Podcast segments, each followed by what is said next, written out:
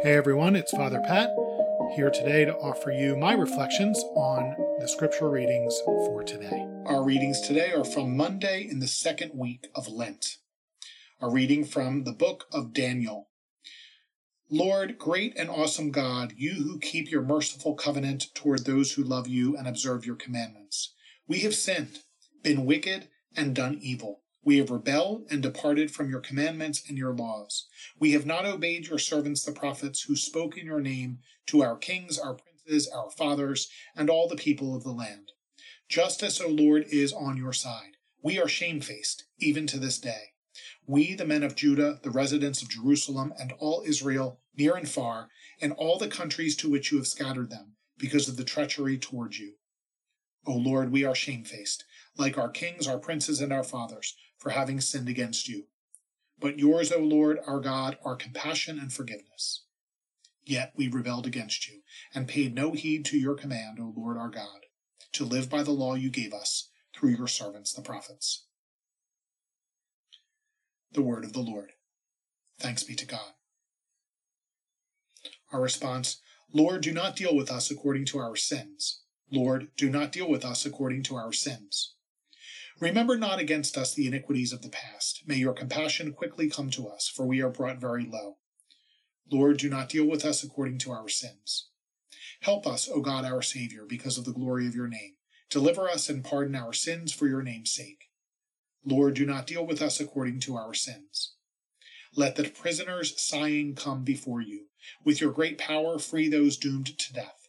Then we, your people and the sheep of your pasture, will give thanks to you forever through all generations we will declare your praise.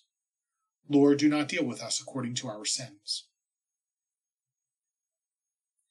The Lord be with you. A reading from the Holy Gospel according to Luke.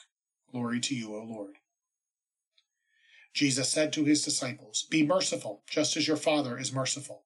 Stop judging, and you will not be judged. Stop condemning, and you will not be condemned.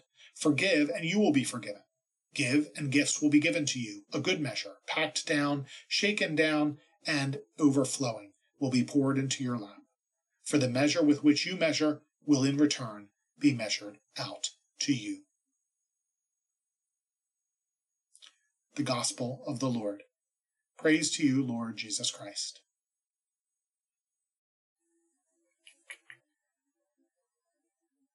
To what can we compare God's mercy? I think that's an important question because the scriptures reveal mercy to be one of the most um, powerful descriptors of who God is. And God's mercy is not merely something nice to know. Jesus makes that clear in these words from today's gospel when he says, Be merciful. You be merciful, just as your Father is merciful. So, mercy, specifically God's mercy, is a mark of a true disciple. In the Old Testament, the word used to describe God's mercy is hesed, a Hebrew word which, if what I read is to be believed, does not have a perfect translation into English. It's sometimes translated as mercy, sometimes as love. I've also seen merciful love and loving kindness. Hesed is a faithful, loyal, reliable love. It's not a feeling as much as it, it is authentic love in action. And importantly, it's love that goes beyond the requirements of duty. It is the father who forgives his prodigal son. It's the daughter who lovingly cares for the very mother who abused her. It is the elderly spouse who does not leave his wife's side, though she no longer knows his name and some days tells him just to get out of the room. It's the lollipop given to the little boy to dry to dry his tears before going into the doctor's office. It's the it's the generous pour by a bartender who knows that you've had a hard day by the way you just rudely grunted at him. It's the friend who still picks up the phone when you need her, even though you weren't there when she needed you. And not one of those examples is sufficient in itself to describe God's mercy. It, it, we're talking about the God who is who is giving this wicked generation a chance to turn back to him. It's the God who preserves his church, even, even as he is blasphemed by the actions of those who profess to do his will in the name of that church.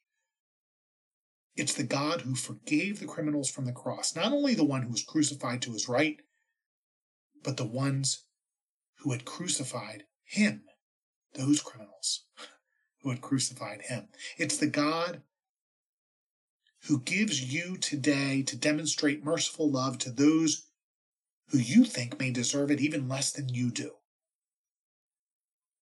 Be merciful, just as your Father is merciful. One day, one moment, and one person at a time. Have a blessed day.